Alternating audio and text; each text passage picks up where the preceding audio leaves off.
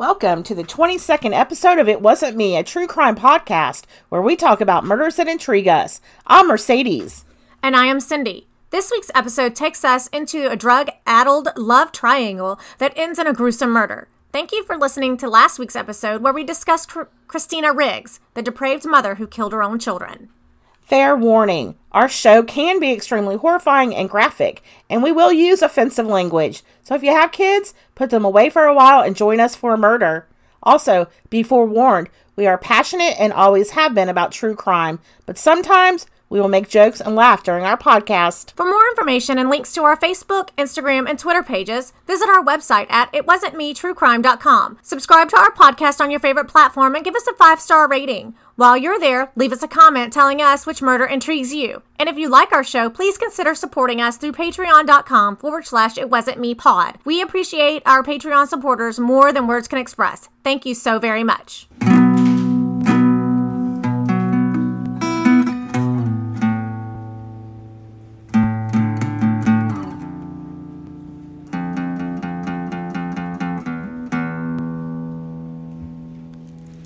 Hey, Cindy, how's it going? It's going really well. How are you? I'm pretty well, thanks. Uh, it's been a long week and I'm glad it's over. Yes, it's been a very long week. I'm very tired. Aw, I'm so sorry.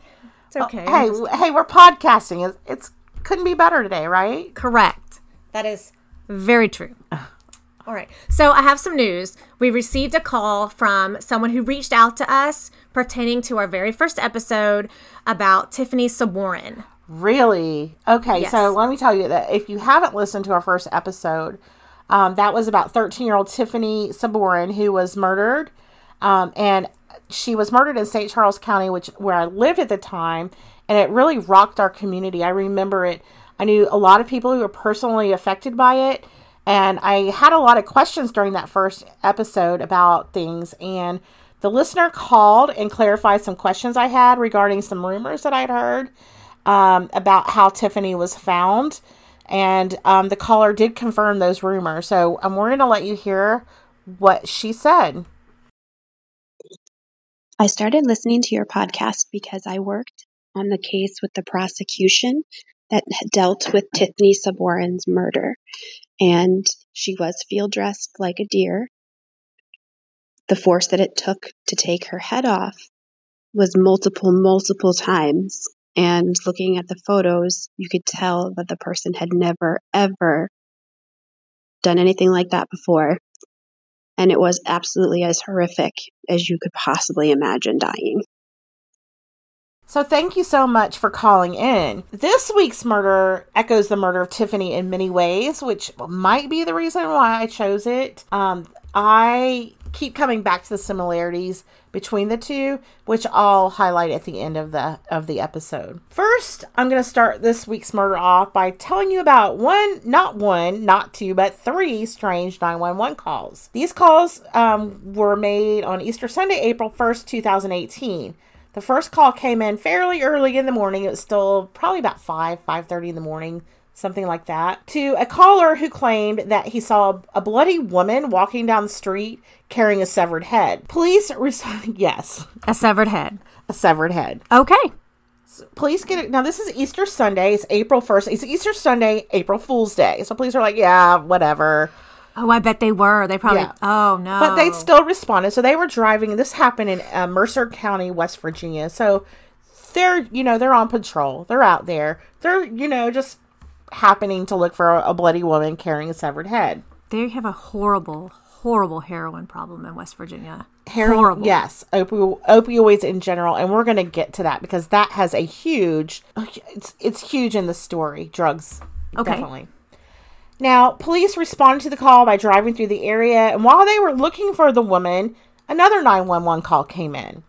This caller said that a strange, bloody woman was in his driveway and would not leave. He's like, You have to get out of my driveway. Look, I'll give you a ride. I'll take you where you want to go. But this lady was extremely agitated and she refused to leave. So he's like, Dude, I'm calling the police. Did she have the head with her? She did not have a head with her, but she was bloody. She had on a glove. and She was bloody. And, you know, in West Virginia, there is a lot of woods in West Virginia. Yes. When she found out that he was Calling the police, she took off into the woods. Police arrive, they go to the second home, they're talking to the caller, they're taking a report, and all of a sudden, this bloody woman comes out of the woods. So they didn't even have to look for her, she just showed up. Now, Bless her heart. according to the deputy who was there, Deputy Connor, she was covered in blood, wearing a glove on her left hand, and she appeared to. Oh, she also had a pocket knife in her right hand pocket. She was combative and appeared to be inebriated. When police asked her why she was covered in blood, she said, Oh, yeah, uh, I was thrown through a glass door. And they're like, Well, who did it? She would not say. Police quickly identified this woman as Rowena Wi- Mills, a 43 year old woman from rural, I hate that word, rural, I don't even know how to say it. I, I can, that's a word that I do not say well. Rural Retreat, Virginia. Now she worked in the area of uh, Lorena, Lorena, West Virginia, Princeton, West Virginia, somewhere in that area. She was an exotic dancer. She was a stripper at um, some people call it a gentleman's club, but I found an article by this uh, written by an editor of a, a newspaper. She said that is not a gentleman's club. She's like, I'm going to call it what it is and say it's a strip club. So I'm going to follow this editor's uh, Samantha Perry is her name and call it a strip club. It's called Southern Exposure. Now, Rowena was combative, and I'm sure that police ran her record like all good police officers do, as well as nosy podcasters. So I ran her record. Oh, you did? I did. I and, and you know it's I didn't have a whole lot of time to do this, so I just looked at rural rural, rural retreat Virginia, and she did have a number of previous arrests, and she s- ended up serving two years in the penitentiary. She had numerous run-ins with the law. And these are just the ones that I found from this area, so I don't know if she has more. On April 3rd, 2011, she was arrested and charged with indecent exposure, public swearing, and intoxication. Uh oh, we better be careful. Right, yeah. she got into a fight. She resisted arrest with the Popo and got an additional charge of assault and battery on an LEO. Now, this charge was later amended a couple years later. They later amended it to malicious wounding of LEO. Now, my question is what the hell is the difference? Assault versus malicious wounding. I don't know. I don't know. I mean, malicious is like Clawing your face, biting yes, someone. and like purposely. I think of if something is malicious, they are meaning to be. So what's the like difference between assaulting? I mean, malicious is a lower, a lesser charge. So I'm just curious. I don't know. Maybe know. it was a plea deal. It, it could have been. It was definitely a plea deal because she did get it knocked down. Um, she was sentenced to two years in the penitentiary, which they suspended to two years probation and a fine. She was again arrested on 727 2011 for misdemeanor offender escape without violence, and she was put on probation for six months in order to pay a fine. Now, misdemeanor offender escape. Would that mean maybe she got pulled over for a misdemeanor and then she Ran. fled? That's what I'm thinking. That's what I'm thinking. What what did we call that here? I don't know. Fleeing the scene or eluding police officers. Yes, yeah, fleeing it. and eluding Yeah. or something like that. So that's a possibility. What that could have been, I'm not sure. Now, on September 6, 2011, she was again jailed and fined. Um, she was jailed for 10 days and fined for indecent exposure. She liked to show her tatas or something. that'll get that'll put you in jail unless you're at Southern Exposure. Right. Exposure. And even and even then, you I don't know West Virginia makes you cover your nipples or not. oh, they might. I don't know. Some states make you cover your nipples or wear a bikini or something. All right, on on May 5th, 2015, she was arrested for giving providing false identification to an LEO and spent 20 days in jail. And then on February 23rd, 2017, she was arrested for driving under a revoked suspended license, but then later she was found not guilty of that. So she must have paid her fine or whatnot. So that's what I could find on her. Obviously, she was combative whenever she was around law enforcement, and it was no different this time. She did kind of fight them a little bit. She's this bloody woman on someone else's property. She refuses to leave. The police are called. The police get there. They're questioning her. She turns combative, and so they arrested her. Now, while she's in the backseat of the car, she's raving and she's screaming. She's screaming repeatedly that she needs to finish her job and that the police need to take her back and let her get her heads. Heads, more than one? Multiple? Yes, that's what she said. Oh shit. Okay. So they take her to the jail and while they're booking her or whatever, she she says to them, I've already got one body, you guys ain't nothing. You know, the police thinking of her as just this crazy raving mad woman. Um But then they get a third 911 call. This is later in the afternoon. And the call comes in from Samantha Muncie. She called to report that she stopped by to check on her son, her 29 year old son, Bo White. He hadn't been answering his phone. She stopped by to check on him and she found that he was murdered, that he was missing his head. Oh no. Yes. So here we have a lady who's walking down the street, bloody with a head in her hand. We arrest her later on and she was bloody. Um, she's the p- police just assumed she had been thrown through a glass window, whatnot. Now they know there's a boy, um, a boy, a, a man with his head missing. Well, it was likely her who took his head. Right. That she's the number one suspect at this point. Okay. Um, now at trial, and we're going to be kind of jumping around because I got a lot of this information from trial from the trial documents. The deputy who who went and who was the first on the scene, I'm guessing, he said that he found a glove near Bo White's decapitated body, and it matched the glove that Mills was wearing earlier that day when she had been taken into custody by another de- deputy. Missing head and the missing glove. I mean, I would say it was her, wouldn't you? Yes. Now, I want to talk a little bit about Bo White, the victim. He was 29 years old when he um, was murdered. And at trial, the prosecuting attorney kind of described him as sickly and intro- a sickly introverted boy who was 29 years old and pa- played with Star Wars figures. I'm not sure how much of that is true. I think he just wanted to paint Bo White as as you know being very vulnerable, which I do believe that Bo White was, but he was a man, not a boy. Right. I mean, if there's not anything else that states that he was, uh, his uh, mental capacity was diminished or something of that nature, then that is kind of insulting to the family, to him. Right. To say, I mean, so what? He plays with Star Wars figures. Lots of people, grown men do. My grown man does not. but Well, my saying. grown man plays with baseball cards. Okay, that's similar. I mean, you know, if you've got some uh, Star Wars figures that are collectibles, yeah, you're gonna look through them and figure out what they're worth or whatever. That's a good point. Now he did live alone. I mean, he was a grown man. He had his own place. He had uh, money. He was um, thanks to a disability check. So um, his friends and family described him as a loving son, a loving brother and friend, and a miracle child. When he was 15 years old, he fought for his life um, through a rare kidney transplant. He is survived by his loving mother, Sam, two sisters whom he was very, very close to, his grandmothers on both sides, numerous aunts, uncles, and cousins, and a best friend who lives in Virginia. Now, they didn't mention his daddy. His daddy's still alive. Who, yeah, he gets the Daddy Award of the Year. Oh, awesome. Yeah. Um, Bo's celebration of life services were on Saturday, April 7th, 2018, only a week after his grisly murder. That was pretty quick. Pretty quick, I yes. mean, for a murder investigation, for them to release the body and that sort of thing, a lot of sometimes that takes a lot longer. Yes. Okay. According to the Associated Press, forensic pathologists testified at Mill's trial saying that Bo White died from multiple sharp force injuries. He had 13 stab wounds to the chest. He had two to the neck. Two to his abdomen and one in the back. And there, when they found his head, there were 37 wounds on his head. Well, Jesus Christ. Yeah, it was pretty Holy grisly. crap. I mean, how did she subdue this? He was a man. He was 29. He was a 29 year old man. How how was she able does it say how she sub, was able to subdue him? Okay, well, we're gonna get to that in a little bit because that leaves oh, that does um, come up in the on the defense. Okay. all so right. you know that's what the defense asked. Now, according to our prosecution, Bo White is sickly, and he was quite thin, uh, kind of not a, not a big man. You know, you can tell that he had some health issues. Okay. So, so- maybe he was just weak. Um, and it could be. Okay. He was also on um, some major medication for his disability.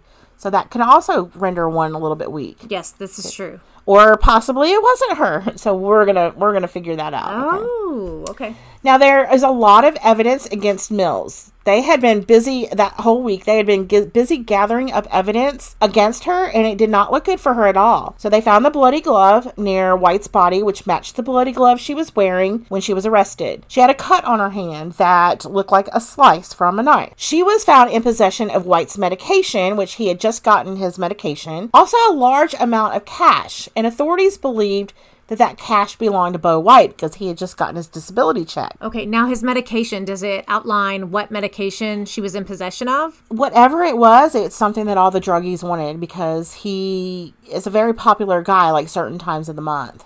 Oh, oh. Now, numerous texts, they found numerous texts to friends after the murder, and one of them said, let's party, which you know they painted that as oh look i've got all this money and i've got this these drugs. Let's let's go party. Now she also contacted the help requested the help of um, a man with the last name fleming and i'm going to go into more details on this one later because he actually testifies. She was the last person to have seen been seen with bo white. There's also text messages between him and her saying um, you know i'll be over there in a little while and that was around 1035 Okay, so he was not a stranger to no her. he was not a stranger to her Okay, so this is possibly, um, what do you say, uh, a crime of opportunity? Is that yes i would say that okay?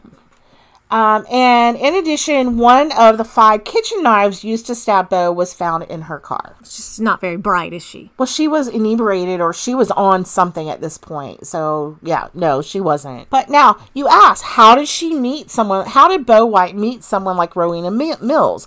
It wouldn't seem like they would run in the same circles. Yeah, there was an age gap. Right. But believe it or not, he met through met her through his father, James, and I'm going to call him Jimmy because he went by Jimmy, through James White. Okay, so here's where Daddy of the Year. Daddy comes of the in. Year comes in. So Daddy of the Year is an addict. He's um any anything he gets on Dilaudid, um, heroin. crap. Yeah, like I, I'm gonna go into detail about. He he actually said at one point that he could do 25 to 30 Dilaudid's a day, but to avoid being dope sick. Uh, and I got this from the edit the that article from that Samantha Perry. She said to avoid being dope sick, he just needed four or five a day. Holy crap! Have you ever had Dilaudid? Um, I have one time when I had a real yes, one time. It got rid of the pain. Nothing else would. Right. It's super strong. It's like stronger than morphine. And if you can go into withdrawals for Dilaudid, like the next day, because I had surgery, they gave me Dilaudid. The next day, and they gave me, I, okay, I had surgery, then some, I thought I pulled my stitches or whatever. So I went to the emergency room. I was in a lot of pain. They gave me the Dilaudid. I went home the next day. I had the worst migraine ever. I thought I was going to have to go back to the emergency room because my head hurt so bad. Well, I went, I guess I was at Target, went to the pharmacy, spoke to the pharmacist, and she said, that sounds like withdrawals. Oh wow. And I don't know, I mean, and it was like a pharmacist that I, I frequent there a lot. So they know my medications. They know that this isn't something, you know, they knew I'd had surgery, yada, yada, yada. But I'm like, uh, they, and they said they probably gave me a little too much because of the pain I was in. And then the next day it was the, I mean, I, it, it was awful. I'm like, don't give me too much of that crap. Right. I know? remember the one when I had Dilaudid. I actually had my son drive me, my youngest son, drive me to the ER with so much pain. I had already taken like ibuprofen, 800 milligram ibuprofen. I had taken my um, I had some oxycodone or something. Nothing got rid of that pain. And I thought I was going to die. I thought, you know, something's wrong. So he took me to the ER. ER, the triage nurse took my blood pressure and they sent me right back immediately. Like, apparently, my blood pressure was so high, they were afraid I was going to have a heart attack. And they gave me Dilaudid to bring down the pain so that so my pain. blood But- pressure came down. I don't recall having any kind of withdrawals the next day because I, I had like a major kidney stone. Mm. And so I was like drugged up anyway. But I don't know. I never had like withdrawal symptoms from any of that stuff when I get kidney stones. So I mean, I don't know that. I mean, and that's not the only time. That was the first time I had ever had it. Right. You know, because I had the pancreas issues and that was part of it. So I, I mean, I don't know. I didn't ever have that kind of reaction before. It could have just been I had a migraine the next day. I don't know, but that's some. The point is, It's is some- that's some strong shit. that's some strong shit. Yeah. Okay. All right. So it was actually now. Now check this out, Father of the Year, right? So it comes out in testimony and through police um, interrogation that Bo White's father, James White, was actually the first person to find Bo's body. He actually went over to his son's house Easter Sunday to try to get some drugs from his son or money or something. And he saw the body. Now he told police, I didn't go there. And then later the police are like, We know you were there. What? And then he admits, Yes, I saw the body. It was missing a head. And I thought my son was playing a April Fool's prank on me. All no, right. you didn't. He didn't call. Okay, so he it was actually James White who found the body. He didn't call authorities. He testified during the trial that he found his son's decapitated body and thought a prank was being played on him. Now, this, the prosecuting attorney said that Jimmy was wasn't acting like a rational person when he found his son's body. He was acting like a drug addict. He didn't want to face it. The prosecutor said he wanted to get high. That's what junkies do, and that's how they deal with life or don't deal with it. So James White um, had previously been a long haul trucker until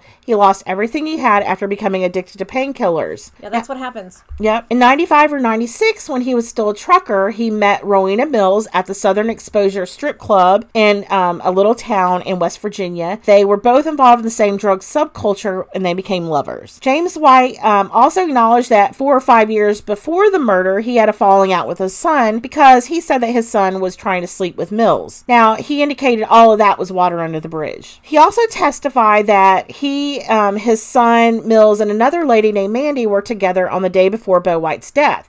He said that Mills took Bo White home on Saturday evening, and then the last time he spoke to his son was around 11:30 p.m. that night. So, according to his testimony, the next day, April 1st, he started calling his son, and after receiving no answer, he went to check on him. Probably more like to go check on that medication he was Right. taking. Right. Now, on the stand, he testified I walked in through his living room to the bedroom. I saw what appeared to be someone laying on the floor. I nudged him with my boot and realized there was nothing from the neck up. White said he thought it was an April Fool's prank and he left the house. He said he didn't have a cell phone, so he couldn't call authorities. Now, this, um, yeah, this just happened 2018. Didn't have a cell phone, which for Junkie I could imagine, but he said he'd been calling his son, so who has landlines anymore?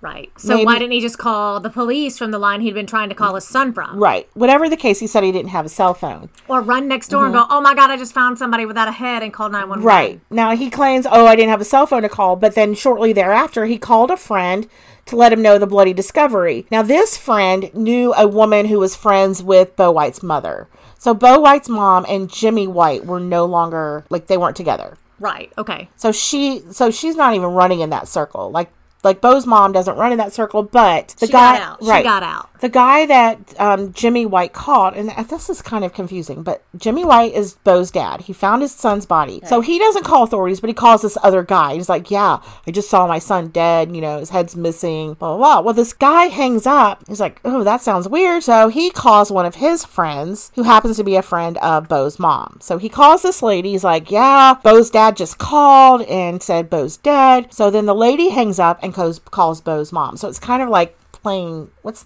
what's that phone what's that game called that Telephone. telephone where one person calls the other. And so bo's mom starts calling his house. It's like a phone tree. right? She starts she starts calling his house and there are no answers. And so she's like okay i need to ride over there. She kind of knew if he's not answering. He always answers. Something so wasn't right. something's not right. And now so you know to face this nightmare. So she goes over to her son's house. Now before i get to her going over there i want to just say that james white said that he needed to shoot up. That's why he didn't call anyone so he went looking for drugs he said that he also said that he initially lied to police about going to his son's house because you know he didn't want to get involved with the police and he also didn't want to admit to visiting the house and seeing the body until after a couple different interviews so he lied to the police at first So he was slap out of his mind. Right. Wait, w- whether it was he was already high or that he was just so jonesing for the you know the drugs that he just was like, no. I mean, you know, people people sell their children for their next high. Right. This is not surprising to me. no, this is.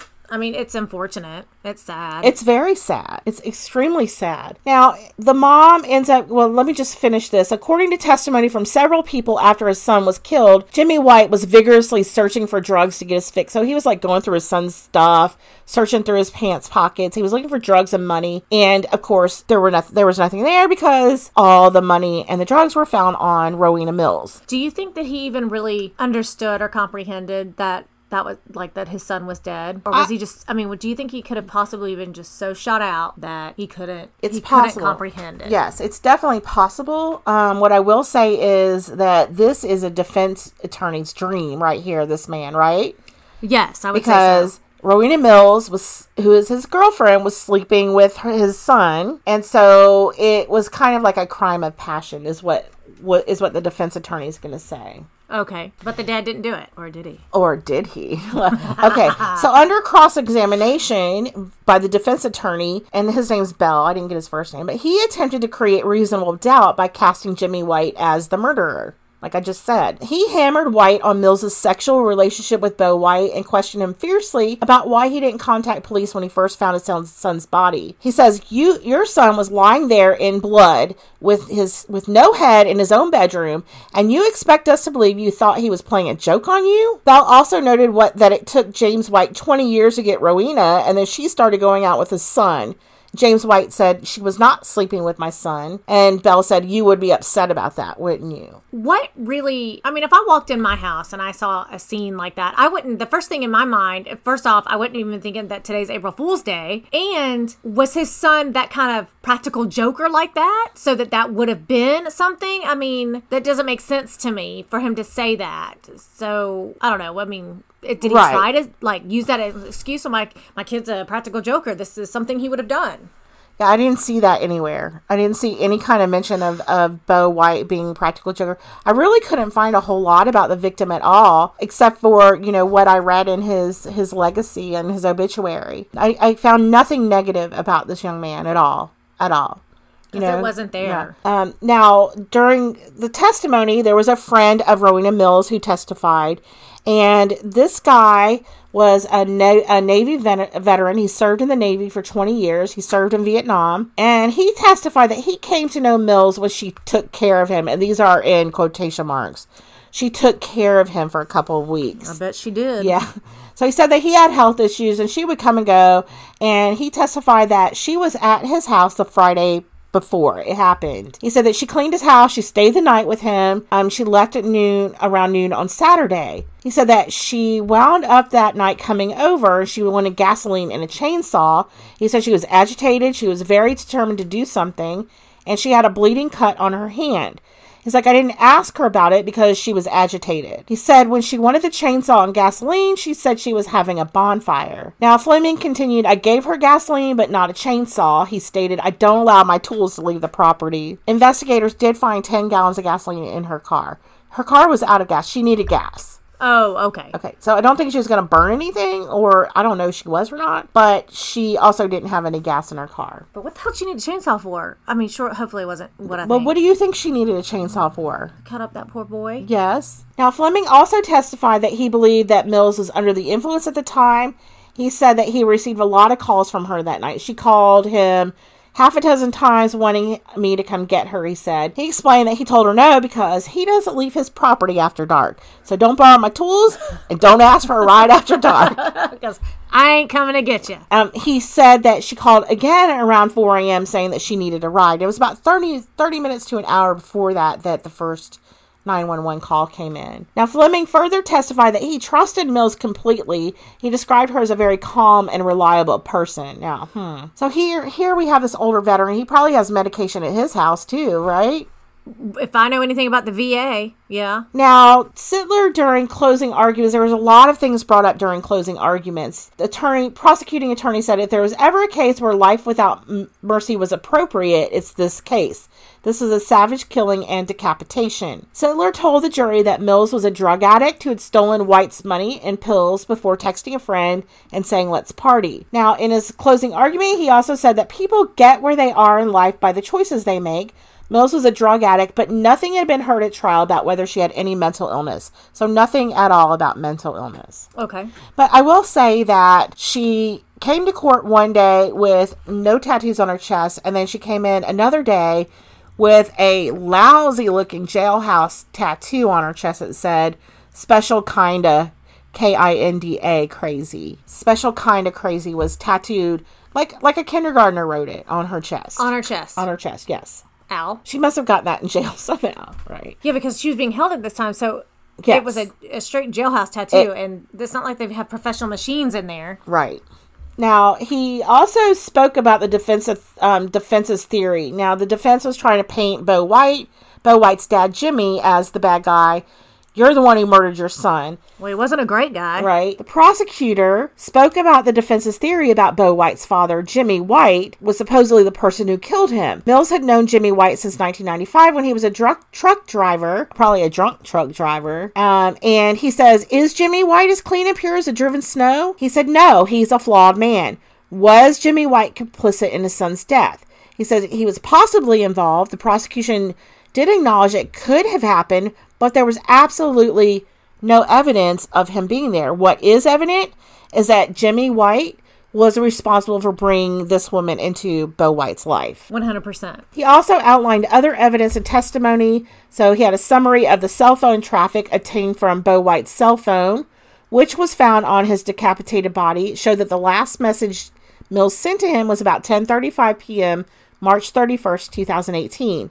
In the message, she said, I'm trying to get my things. Give me a few minutes. So he was expecting her to come over. Now, why Mills was visiting Bo White was not had not been determined, but um, the prosecutor said that trading pills for sexual favors was one possibility.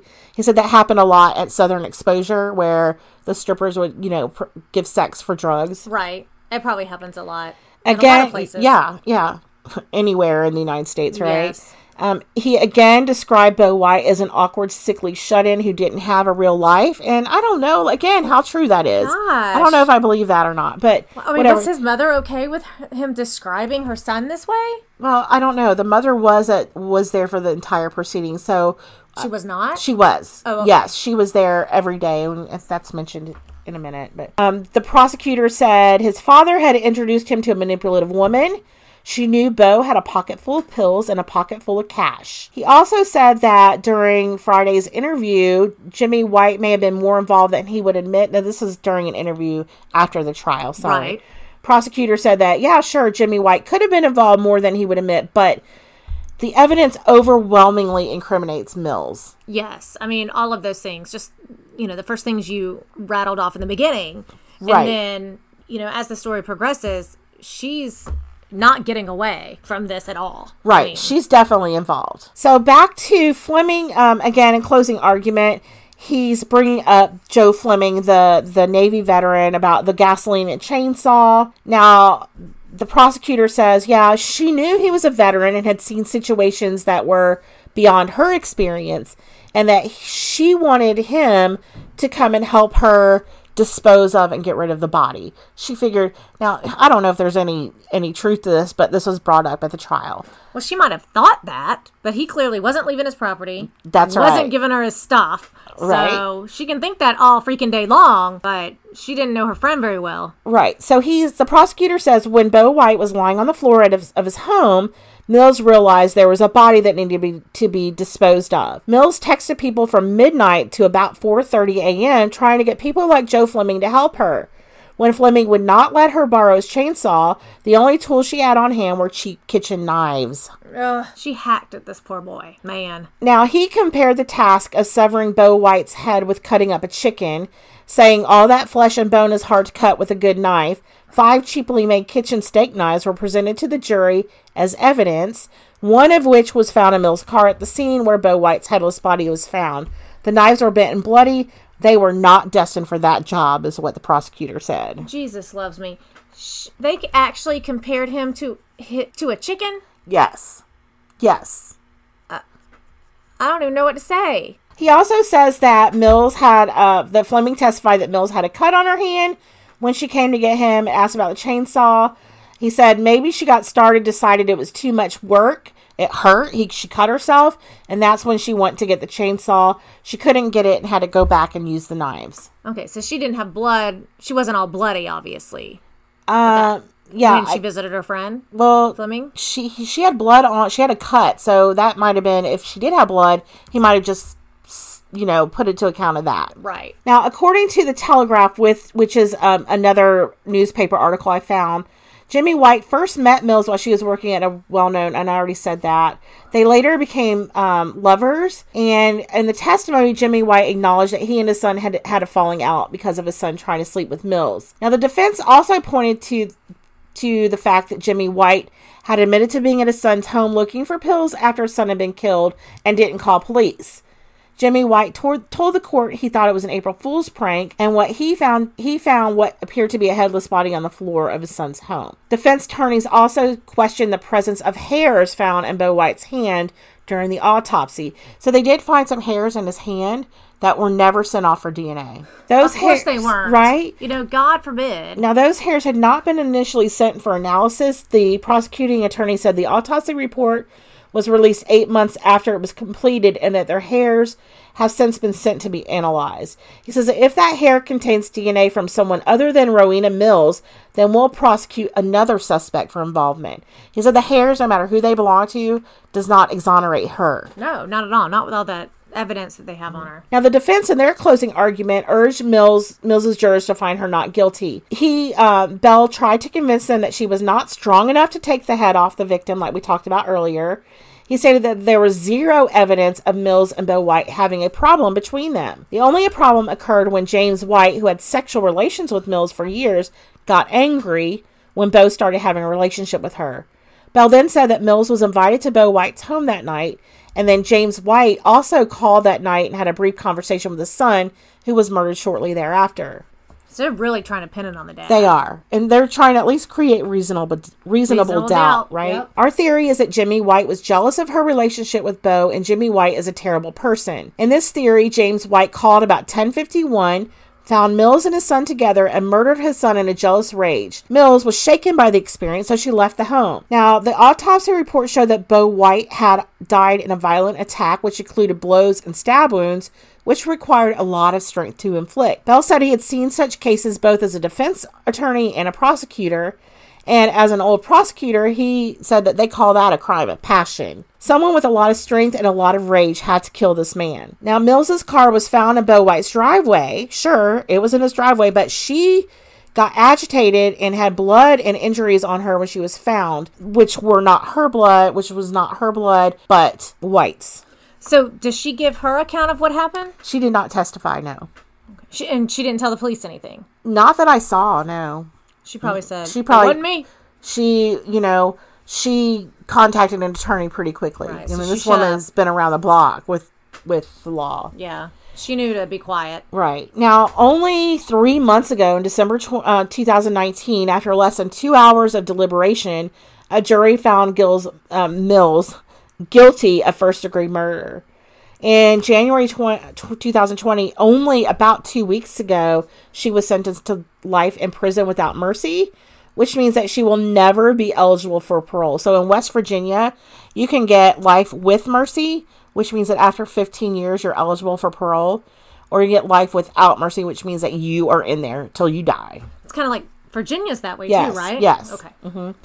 The prosecuting attorney said after the verdict, she savors what she's done. She revels in it. She thinks it's the greatest achievement of her life, and I think that's what affected the jury. So the jury was probably, he says the jury was affected by her demeanor. But yes, She was not remorseful at all. Oh, yeah, you got to show remorse, or Mm-hmm. Yeah. you know, or fake it.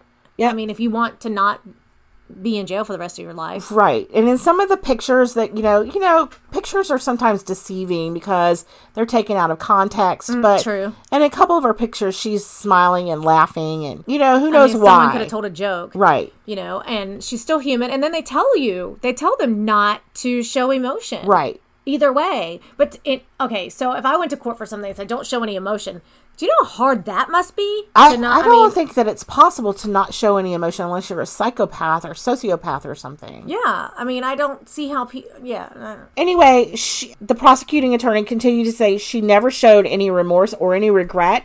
It was a horrible crime, and the mother of the victim had been present throughout the whole ordeal, and she was as satisfied as she could be by the result. Of course, you know, it's not going to bring her son back. no. Um, I don't know if there's not a death penalty in, in West Virginia, but this was the The outcome. the outcome. It was the toughest, I guess, penalty you could get besides death. Are you going to look that up to see if they have? Okay, she's going to look up to see if Virginia has a death penalty. West Virginia, I'm sorry. Mills was fueled by meth. Sittler con, um, claimed. He said that she, when she went to White's home in Lorado on Easter Sunday, she was seeking drugs and money. He said that there was evidence that indicated that she had been uh, she had abused methamphetamine on her way there. So while this would have been a run of the mill drug robbery, because that's a huge thing in West Virginia, so this prosecuting attorney is also kind of trying to clean up the area. And he says that uh, she was unhinged by the drug, and that's what resulted in the brutal slaying and decapitation of this young man. Right, I'm showing here that capital punishment has been abolished in the U.S. state of West Virginia since 1965. Okay, so that's she got the harshest penalty that you could get. Sittler is looking to West Virginia's les- legislature to increase penalties for meth distribution as a way to possibly stem the meth epidemic that continues in southern West Virginia.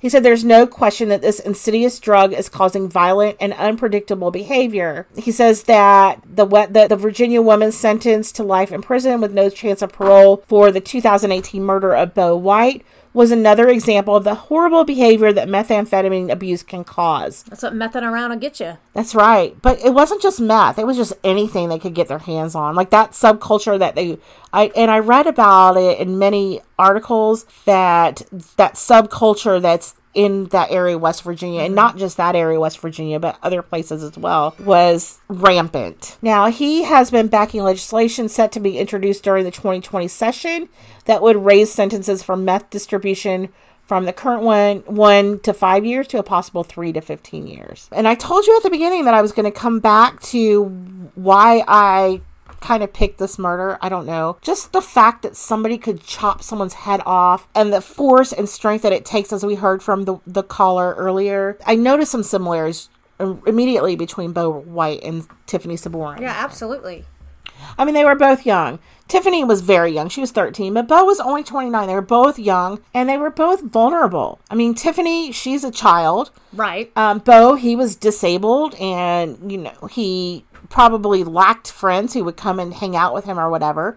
So they both had True that friends. true friends. Right. I know that he was very close to to his sisters and his family, but you know, I mean, he's a man. Right. Men want to have sex or whatever. You know, he's he's just vulnerable to people who are going to prey on him. Right. And especially, let's say he's thin, he's sickly, he's a shut in. Let's just say all those things are true. He's not getting that affection from girls, most likely. So, how else is he going to get that attention? Well, maybe he noticed that some of these women were a little loose with their morals, especially if he threw him a couple of pills that maybe he wasn't going to take. And that was like, when he, you know, he, it was a, a trade off for him because then he could get that affection that he wasn't getting elsewhere. I mean, it's a different kind of affection, obviously. Definitely. Um, both of them were done in by people that they considered friends. I mean, Tiffany Sabourin knew the guy that killed her, and I can't even remember the guy's name. No big deal on my part, but um, she did consider him a friend enough to go hang out with him. Um, both of them were killed in a grisly, bloody rage, and both were profane, profanely treated after death. So I think there's a lot of is. similarities there. So yeah. Anyway, I wanted to thank our caller for reaching out to us and answering our questions. And I'm not going to say her name because I don't know if she wants us to say her name, but thank you. We can see, um, I can definitely see that you were also affected deeply by Tiffany's murder. So, again, thanks for um, your part in putting away the deviant who did that. And thanks for calling in. So, that's it. That's all we have for today, guys. Um, Thank you, Mercedes. yeah, thanks. And thanks, everyone. Thank you so much for listening. We hope you were just intrigued by this week's murder as we were. We appreciate sharing our, sharing our passion with you. We thank you for your support. And if you'd like to support us even further, you can subscribe to our podcast, leave us a five star rating. While you're there, give us a comment about absolutely anything. Your subscription and ratings are essential to our success and help push us up the charts. So you can do this on your favorite platform. For more information and links to our Facebook, Instagram, and Twitter pages, visit our website at itwasn'tmetruecrime.com. Also, be like our caller and call us if you know anything about this murder. We are so grateful to spend our time together and share our murderous stories. Thank you so much for listening to us and supporting us, and not thinking we are weird for our obsession. We'd like to thank our Patreon supporters. They are the extra. You too can become one of our beloved patrons by signing up at patreon.com forward slash it wasn't me pod. Subscribe to our podcast and leave us a five star rating. Thanks again, guys, and remember, it, wasn't, wasn't me. me.